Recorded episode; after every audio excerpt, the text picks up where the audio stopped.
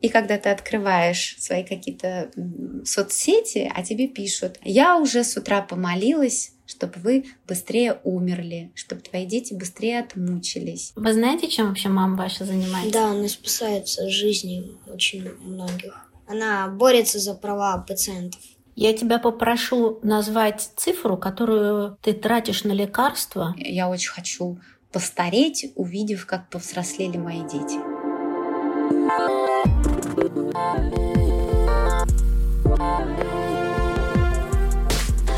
Всем привет!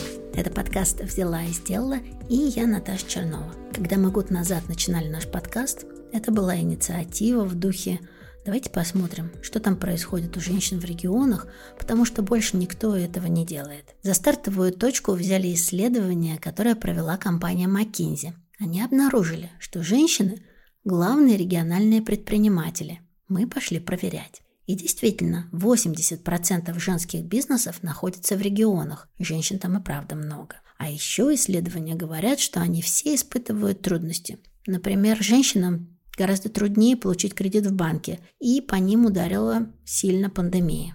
Поэтому мы решили поддержать бизнесы наших героинь. Заказали серебряные украшения из Томска, заказывали янтарь из Калининграда, пробовали варенье из шишек из поселка Курагина, прикупили менструальные чаши из Екатеринбурга, заказывали цветы в горшках, одежду и обувь и много чего еще, что производят и продают предпринимательницы в России. Вот только ждать доставку из регионов приходилось долго. Большинство малых региональных предпринимателей продают свои товары через витрины соцсетей, маркетплейсов и даже через Авито. Если вы такая предпринимательница, то вам пригодится партнер нашего эпизода – Озон Рокет. Доставка посылок для интернет-магазинов. Озон Рокет доставляет товары в более чем 9500 пунктов выдачи по всей России и предлагает тарифы на доставку от 99 рублей без НДС. Для всех новых клиентов Озон Рокет действует скидка 30% на услуги доставки заказов при регистрации до 26 ноября 2021 года. Готовьте свой магазин к Черной пятнице. Думайте о качестве продукции, а доставку доверьте профессиональному логистическому сервису. Подробности акции читайте по ссылке в описании подкаста. Сегодня познакомлю вас с Лейлой Морозовой. Она из Курска и раньше была ведущей на региональном телевидении. Сейчас живет с мужем в Кронштадте. У Лейлы двое детей – сын и дочка – и оба родились с неизлечимым генетическим заболеванием – муковисцидоз. Лейле пришлось оставить карьеру на телевидении и заняться социальным активизмом. А, блин. Что? Я буду писать себя на диктофон. Карточка совершенно сдохла. Да. Да, да, такое случается, ты знаешь, где-то в середине сезона. Вот мы сегодня пишем с тобой седьмой эпизод. Все нормально. у меня еще не было.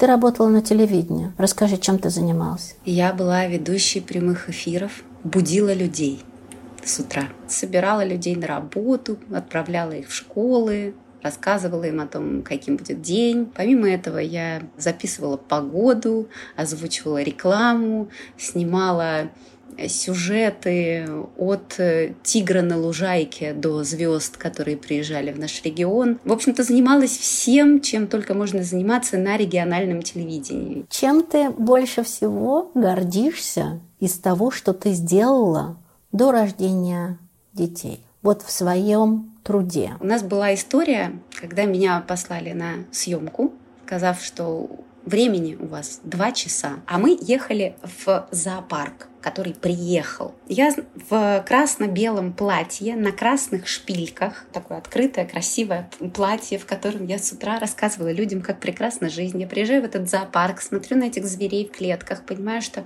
я не знаю, что здесь снимать. И тут мне случайно говорят о том, что а, а вообще у нас есть сторож, который э, тигренка вот тут выхаживал, больного. Этот тигренок его теперь очень любит. Тигренок уже подрос до состояния вполне себе.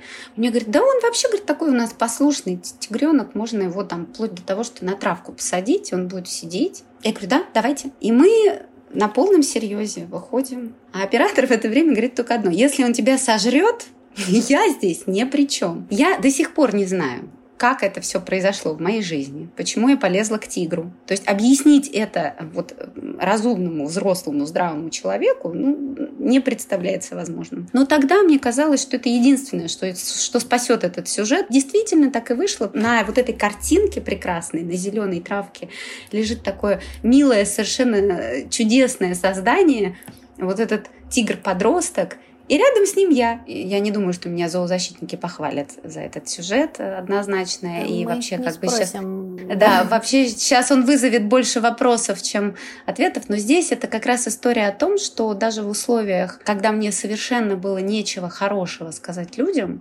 вот нечего. Мне казалось, что нечего.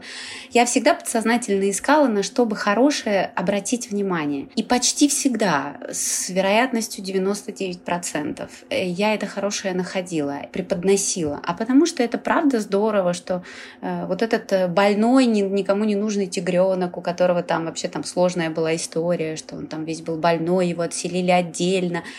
И что какой-то человек просто вот полюбил его просто так, и он его полюбил тоже, как в каком-то удивительном фильме. И что вот эта история мне попалась, нашлась, э, мне тоже казалось таким маленьким чудом. У меня же были большие планы наполеоновские. Э, я много чего еще хотела попробовать. Я на самом деле не пожалела потом, что я ушла с телевидения, абсолютно не пожалела, потому что эта работа, как мне казалось, если отдаваться ей полностью, для тех, кто может 24 часа жить на работе. И сколько ты там задержалась? На самом деле не очень долго. Я проработала чуть больше года. По переписке познакомилась с юношей прекрасным. Мы переписывались чуть больше полутора месяцев. Встретились на Новый год. Провели вместе 10 дней. Я уехала из Петербурга. Мы встретились в Петербурге. Я уехала, посчитав, что это прекрасный курортный практически роман. А он приехал за мной через э, три недели, чтобы жениться. И вот э, я замужем в Петербурге уже 14 лет. И в какой-то момент тебе пришлось просто все бросить и ну, совершенно поменять свою жизнь, да, ну, то есть на 180, не знаю, на сколько там градусов, я думаю, что просто улететь на другую планету. Твоему сыну сейчас 9, дочери будет 7 лет. У обоих детей диагноз а, муковисцидоз, верно? Да, абсолютно верно. Как и когда ты узнала про диагноз? Моему сыну при рождении диагноз не поставили.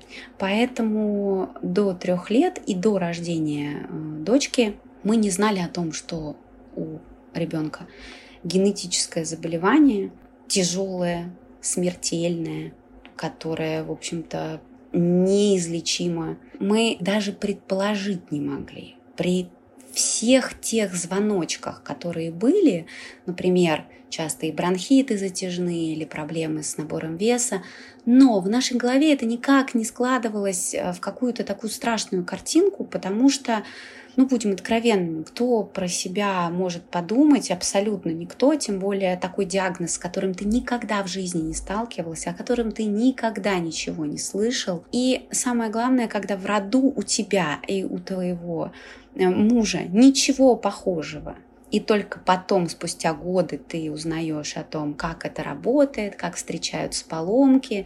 И, конечно, когда родилась младшая, я тоже так сначала очень скептически отнеслась к вопросам генетика, но мы уже, в отличие от той истории три года назад с сыном, попали к очень-очень э, дотошному доктору, которая подняла все документы, провела нам полный цикл по постановке диагноза, то есть мы прошли весь путь, который можно только пройти, не какие-то отдельные да, там, э, кусочки, а мы сделали все, что нужно, чтобы установить диагноз. И, собственно, окончательно мы узнали о том, что диагноз у обоих детей э, когда Ульяне было три месяца, а Мирославу было уже почти три года. Скажи, пожалуйста, как ты можешь объяснить на пальцах опасность этого заболевания? Муковисцидоз – это сложное заболевание, потому что оно поражает, по сути, все системы организма. Все жидкости внутри, ну, исключая кровь, да, вот э, становятся очень густыми. И прежде всего страдают легкие и поджелудочная железа. Большинству таких детей требуются очень большие дозы ферментов для того, чтобы просто они могли поесть. А легкие, собственно, это главная, главная проблема для всех пациентов с муковисцидозом. Они забиваются густой и липкой мокротой. Это страшно. Это твой ребенок, которого ты хочешь вырастить, которого ты хочешь увидеть взрослым, счастливым. И совершенно не хочешь видеть, как в 20 лет он начинает умирать. А чем отличается жизнь родителя, мамы, когда у нее двое или один или сколько угодно детей больных МВ. Муковисцидоз требует ежедневной терапии, и это не просто выпил таблетку и пошел. Это, помимо прочего, и помимо того, что это ингаляции, лекарства, высококалорийное питание, это еще и активная жизненная, так сказать, позиция э, в отношении спорта и физической нагрузки, потому что чем больше мы двигаемся, тем лучше работают наши легкие, насыщаются кислородом и, соответственно, отходит мокрота.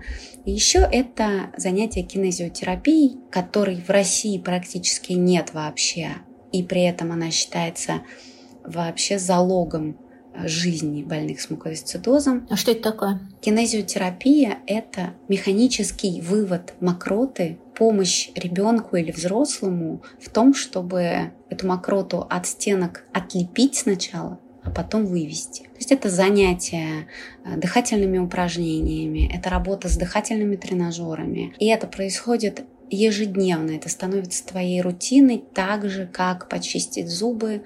То есть пока я готовлю завтрак, дети обрабатывают руки средствами, выставляют тебе ингаляторы.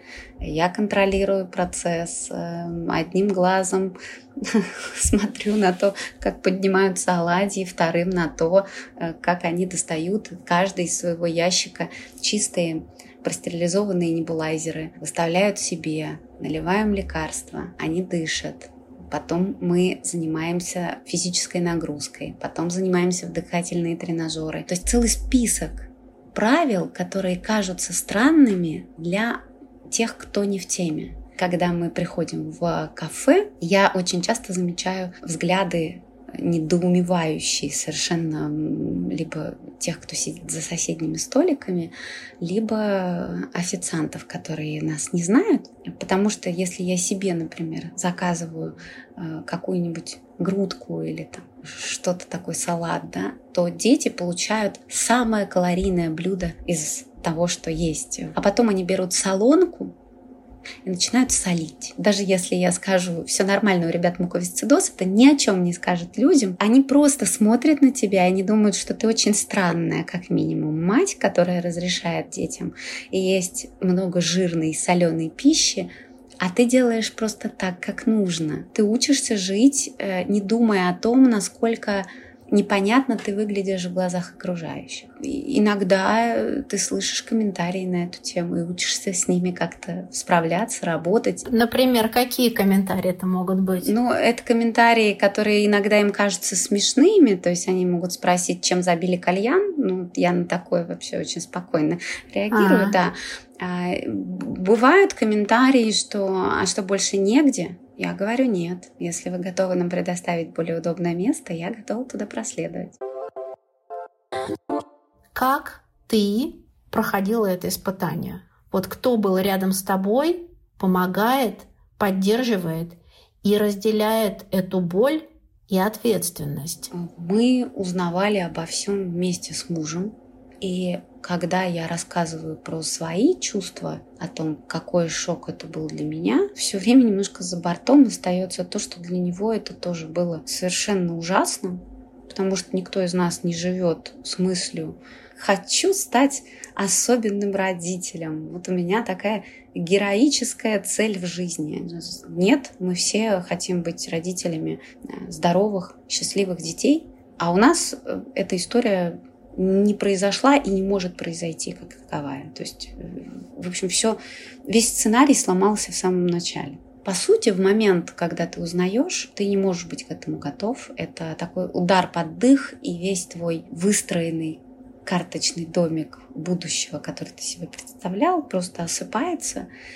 и тебе нужно как-то жить дальше, вот в этих осколках, что-то из них строить, а ты совершенно не можешь ничего строить, потому что ты не знаешь как. А, мне очень сильно, конечно, а, помогало то, что близкие мои люди, мама, брат, всегда были рядом. Они абсолютно с первого же дня, там не было никакой истории про то, что мы не верим, у нас такого быть не может. Там была история, выяснили, хорошо, теперь давай с этим что-то делать. То есть они были таким голосом, э, здравым голосом разума в, в этот момент. И муж, кстати, в этом отношении тоже. Он очень глубоко все переживал, но он всегда был куда менее эмоционален, чем я. Это я закрылась от всего мира, и я перестала разговаривать. Я три месяца практически не говорила вообще. Я не помню, как я их прожила. У меня нет фотографий детей того периода. Я не помню ни единого дня, как я прожила вот в тот момент. Абсолютно ничего. Но я просто делала то, что мне сказали врачи на автомате. Я вставала утром, у меня уже были мокрые глаза, и я шла делать все, вот заводить ингалятор и учиться жить в этой новой жизни. И смотрела на детей, и снова плакала. И вот это продолжалось три месяца. В какой-то момент я поняла, что либо я буду жить вот так всю свою жизнь, вот в таком режиме. Вставать утром и не видеть солнца. Либо я научусь смотреть. Смотреть в окно, смотреть на своих детей, улыбаться им. Потому что если я не буду им улыбаться, то зачем будет улыбаться им? Э, и я начала учиться жить по-другому. Благодаря поддержке близких и благодаря тому, что я позвонила в какой-то момент э, одной из мам которая уже давно живет с этим диагнозом. У нее взрослый ребенок неожиданно, да, под 20 лет. А, а для меня, которая начиталась тогда, то есть страшной информации про э, пациентов, которые доживают до 12, это вообще как-то все было очень странно. И я ее спросила так на надрыве, что же делать? Она сказала, как? Ну, просто жить. И вот это просто жить меня очень сильно встряхнуло. Откуда ты берешь силы быть такой счастливой? Или это видимость и ширма? Я предпочитаю не страдать. Я предпочитаю бороться за жизнь, но делать это с улыбкой. Я не хочу, чтобы они видели э, бесконечно рыдающую маму, несчастным видом. А если перестать на этом концентрироваться, если перестать э, думать только о диагнозе, а начать думать о том, что вообще-то у меня есть прекрасные дети. И мое утро начинается с того, что меня обнимают в четыре руки, поют мне песни, по мне топчется собака, совершенно восхитительно. И все эти существа меня куда-то тянут и зовут, а я могу показать им мир. Я могу показать им, как этот мир прекрасен. Я могу показать им, как ему радоваться. Я могу их научить этому, потому что их никто больше этому не научит. Я просто себе разрешаю иногда не улыбаться и показывать то, что я вообще-то живая, потому что иногда людям, которые долго смотрят на то, что я улыбаюсь, им кажется, что я уже такая непробиваемая, сильная, со всем этим сжилась. Но это невозможно. Мне, наверное, повезло. У меня такой характер. Я не могу долго находиться в состоянии тоски. Мне жизненно необходимо радоваться. Я выхожу на улицу. Вот все плохо. Вот все плохо прямо. Вот у нас сейчас был период, когда просто было максимально для меня плохо все, потому что был высев у Мирослава, была больница, были поиски лекарств, было очень тяжело.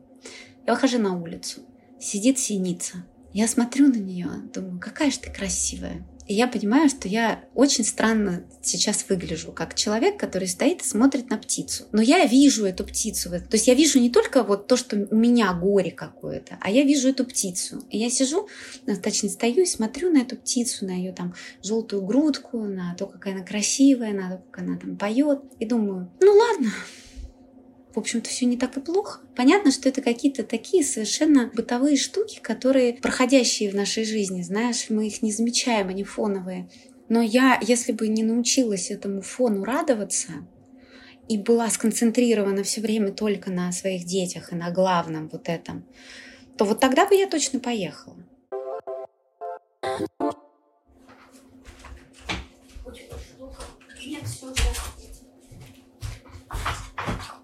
Проходите. Ульяна с края. Привет, привет. А тебя как зовут? Мирослав. А тебя?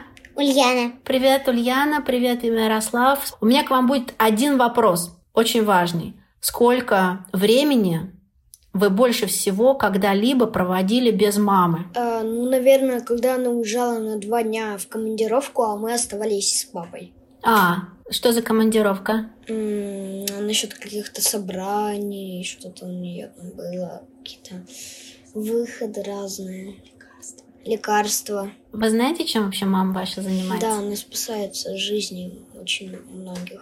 Она борется за права пациентов. Ну, я когда писал, писал в школе проект, я именно так и написал. Что она борется за жизнь пациентов. А вы знаете, что мама за свою работу не получает деньги? Да, знаю. Да? А Как вы к этому относитесь? Да, никак, нормально. Оля, а ты что скажешь? Как ты к этому относишься? Очень плохо. Она очень хорошо справляется, помогает многим людям, но многие люди не, не делают для нее подарки. Спасибо тебе большое. В одном из последних постов у тебя в Инстаграме я читаю, и это, конечно, вызывает огромную улыбку. Подписчики часто тебе пишут, что ты, ты хайпуешь на смертельной Да. болезни детей. Я, конечно, засмеялась. Ну, то есть такой, знаешь, когда ты смеешься, а у тебя по спине холодные мурашки. Как вот с этим внешним комментированием ты справляешься от своих 37 тысяч подписчиков? Мои читатели, те, кто подписан, и те, кто читают меня хотя бы там 2-3 недели, они никогда этого не пишут. Это залетные какие-то. Мимо да? проходящие люди, которые периодически мои рилс куда-то вылетают или там. Нужно здесь сказать, что с одной стороны, вот когда таких комментариев один-два, я вообще достаточно спокойно реагирую. Почему? Потому что ничто, вообще ни один комментарий не сравнится с тем, что мне писали в период войны за лекарства, который был два года назад, когда я написала петицию, которую подписали внезапно, очень быстро, почти 350 тысяч человек, и я ездила выступать в общественную палату и на Первый канал, и каждый день у меня были интервью. Приходили каждый день люди, которые не в теме, и которые просто приходили как раз на тот самый хайп, который происходил вокруг, а мы всего лишь пытались вернуть лекарства. И вот эти люди приходили, и когда ты открываешь свои какие-то соцсети, а тебе пишут, я уже с утра помолилась, чтобы вы быстрее умерли, чтобы твои дети быстрее отмучились. И в принципе, по сравнению вот с этим сообщением, какие-то обвинения в всего лишь хайпе, ну, они, мне кажется, так теряются. Скажи, ты когда-нибудь думала прекратить писать после каких-либо вот таких агрессивных комментариев? Естественно.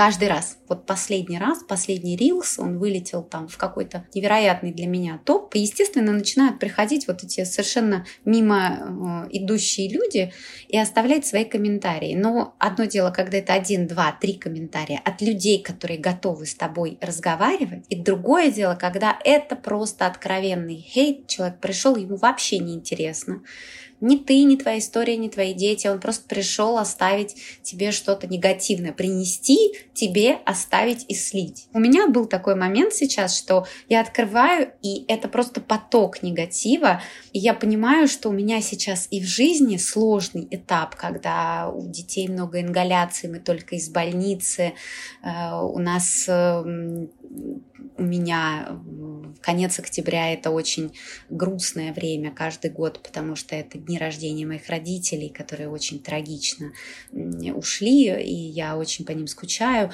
И у меня вот это все вместе начинает работать, и я понимаю, что если я сейчас останусь, если я сейчас продолжу, если я сейчас сделаю вид, что ничего не произошло, либо если я начну подробно в этом копаться, прилюдно, да, то я просто выгорю. Поэтому я останавливаюсь в такой момент, и я говорю, что, ребята, я, я озвучиваю всегда, я говорю, ребята, я сейчас, мне нужно вот несколько дней прийти в себя, мне нужен период отдохнуть, а нести дальше просвещение, улыбки окружающим и все прочее я смогу, но мне нужно вот это время.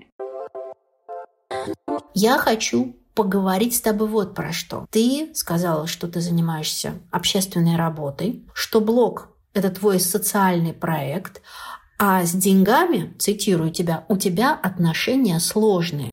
Вот у меня вопрос, почему у тебя сложные отношения с деньгами? Это э, относительно вообще моей всей истории с блогом и общественной работой, это так, что за более чем 6 лет, которые я в Инстаграме, я так и не решила делать рекламу. Я не беру деньги, а я только вкладываю все, что могу, потому что для меня это история социальная. Скажи, а кто-то приходил к тебе, предлагал прорекламировать нос, носки, чашки, водку, не знаю? Запросов у меня очень много. И сейчас э, я уже, я уже решилась в каком-то смысле. У меня читатели, на самом деле, они настаивают, они говорят, что уже надо прекращать вот эту историю про то, что я не такая, жду трамвая, давайте как-то, Лейла, работать, э, уже начинать. Почему? Э, ты не можешь взять деньги за то, чтобы там что-то прорекламировать. Я начинаю объяснять, что я говорю, я согласна рассказать о чем-то хорошем. Ну вот, о чем-то, что мне понравилось. И у меня было такое, что мне читательницы, например, мои, которые шьют одежду, они мне присылали на обзор одежду, и я э, рассказывала, потому что мои дети стали ее носить, и я рассказывала вот в таком формате, да, говорю, мне не жалко рассказать про что-то классное, чем я пользуюсь, но брать деньги за рекламу, это значит, да, нести ответственность перед э, своей аудиторией ну, конечно, за то, что конечно. ты советуешь. А для меня очень важно быть честной, и если я увижу недостаток, я ведь о нем скажу. И многие с этим не согласны изначально, как, потому что это реклама, и тебе за это платят. Ну, то есть здесь нужно понимать, что э, мне мои принципы в этом смысле важнее, чем деньги. Ну, наверное, если бы я нуждалась, прямо вот откровенно нуждалась, этот вопрос бы так, может быть, и не стоял. Я не знаю, что за этим связано. Мне кажется, что там есть тоже какая-то, наверное, давняя штука. Предположу, что это отголоски моего м, советского детства и каких-то установок еще от бабушки о том, что деньги можно зарабатывать только таким трудом, вроде как работать на заводе, а все остальное это от лукавого практически. Давай я тебе помогу. Заводы закрыты, Безусловно. их очень мало, на всех мест рабочих не хватит. Зарабатывай там, где ты можешь. Слушай, ну вот ты говоришь, если бы я нуждалась, ведь я знаю, что лекарств надо много. На что вы живете? У меня муж работает. У меня есть муж. Я сейчас очень нефеминистично расскажу. У нас так. У меня муж тоже очень странный в этом смысле человек, загадочный. А, я его за это и люблю. У него тоже принципы на первом месте. И когда у нас, например, возникает вопрос про блог, у меня вот эта общественная работа с деньгами не сочетается в моей голове. И точно так же она не сочетается в голове у моего мужа. Наверное, это не совсем тоже верный подход, но как-то, когда ты занимаешься активизмом, и ты не привязан к вопросу денег, с той площадки, на которой ты занимаешься этим активизмом, ты можешь немножко больше. А ты не можешь сказать, «А, ребята, я забираю время у своих детей, пусть свалить на них все и попросить гонорар за это. Ты не можешь? Да? Не хочу. Почему? Стесняешься? Наверное, да. Считаешь, Наверное, что да. недостойно, потому что хайповать на детях, зарабатывать на детях? Да, потому что вся эта история слишком личная и слишком болезненная. Это то, что я вытащила наружу, на свет и на обсуждение десятков тысяч людей. Но это ведь такая глубокая рана. Знаешь, она не заживает. Но я знаю, зачем я это делаю. Я знаю, что это нужно. Поэтому я никак не могу не монетизировать блог, не начать брать рекламу, не даже продать э, украшения, которые я делаю. Я их делаю, я очень люблю это дело, мне нравится, я создаю украшения, вот просто это возникло у меня такое хобби самой собой на ровном месте. Но я не могу начать продавать, потому что как я продам? Это же я продам тех, тем, наверное, кто меня знает через блог, и опять эти вещи смешаются. И нет, я лучше... Я дарила их, я разыгрывала их в блоге, я отправляла их читателям. Я все пытаюсь начать, но во мне вот, вот все просто внутри. Я тебя попрошу назвать цифру, которую ты тратишь на лекарства? У меня сейчас у ребенка старшего был высев, и мы искали препараты. И при всем том, что спасибо огромное людям, которые помогают у нас в сообществе мы постараемся друг друга поддерживать, и кто-то делится лекарствами. Мы сами так делали, когда у нас были препараты, которые были нужны другим. И часть курса мне просто прислали очень дорогостоящие препараты, просто люди мне привезли и не взяли денег. Но для того, чтобы купить часть антибиотиков, которые вот нужны были моему ребенку, и подготовиться к тому, чтобы лечь в больницу, я потратила больше 100 тысяч. А если бы а, люди мне не передали, то есть там один препарат больше 100 тысяч сам стоит, я думаю, что я бы потратила так больше 300, наверное. Какое будущее тебе хочется для себя? Это такой сложный на самом деле вопрос. У меня, э, естественно, это такой очень понятный процесс. Все мое вытеснилось а, детьми.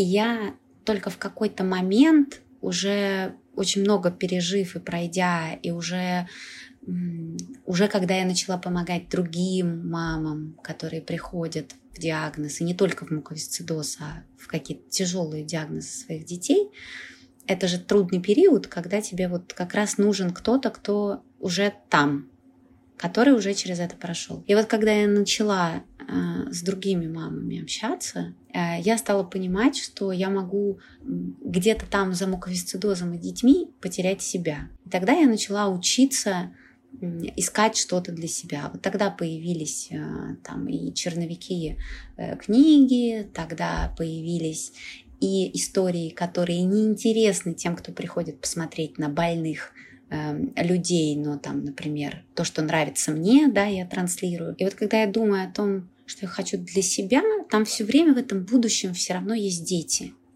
Но они там взрослые и счастливые, понимаешь? Они там обязательно есть фоном. У меня без этой цели ничего не рисуется. А я, я хочу сидеть э, в плетеном кресле э, с трубкой, и с внуками. Можно не моими внуками, можно просто толпой детей. И я буду им рассказывать какие-нибудь истории э, с огромным удовольствием. Мне кажется, что это прекрасное будущее. Я очень хочу постареть, увидев, как повзрослели мои дети.